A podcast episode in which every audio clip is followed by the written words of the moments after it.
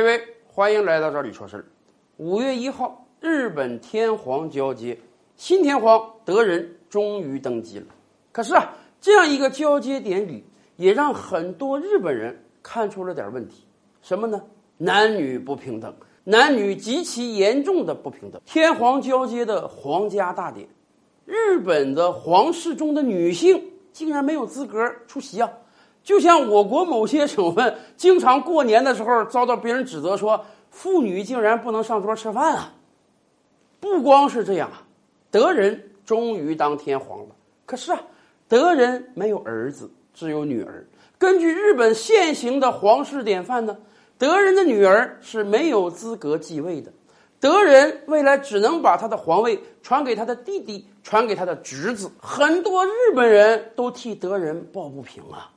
想想也是，谁愿意把自己的财产留给外人而不留给自己的女儿呢？而德仁的女儿不能继位，根本原因也是男女不平等啊。所以日本人还想到了今天广泛存在于日本社会中的更严重的一个男女不平等，什么呢？姓氏问题。跟中国古代一样，跟今天西方很多国家一样，在日本啊。男女结婚之后，女方是要改姓的，要改丈夫的姓。举个例子，田中先生如果娶了松下小姐，那么好，松下小姐就也要改姓田中，这样他们才能叫做田中一家。这在西方很多社会是普遍的，日本今天也是这样的。而且，日本跟西方社会不一样在哪呢？日本是用法律的形式把这个事情明确下来了。日本民法第七百五十条直接规定啊，男女结婚之后，双方必须选择其中一个人的姓氏作为夫妇俩共同的姓氏。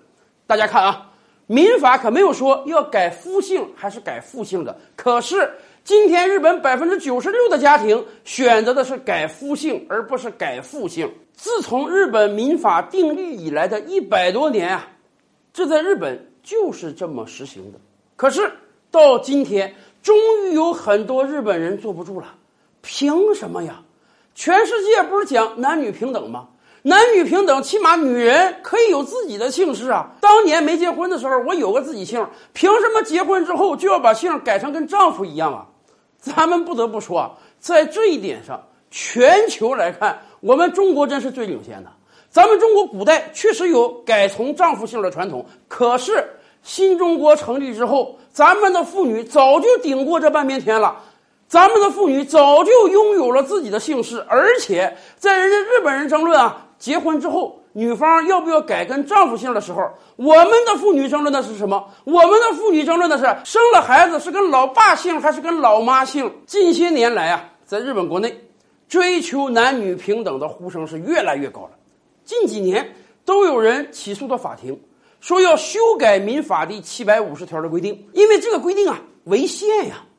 根据日本宪法规定，男女是平等的，可是这么多年来，这么些起诉全都被法院驳回了。日本社会还是维持着强制改姓的法律规定。今天，日本新的天皇上任了。以往我们就讲，在日本国内有超过百分之八十的人是能接纳女天皇的。我们可以预计啊。新天皇很有可能未来要通过修法，允许女性成为日本天皇的继承人，这样就等于为自己女儿接天皇铺就了一番路。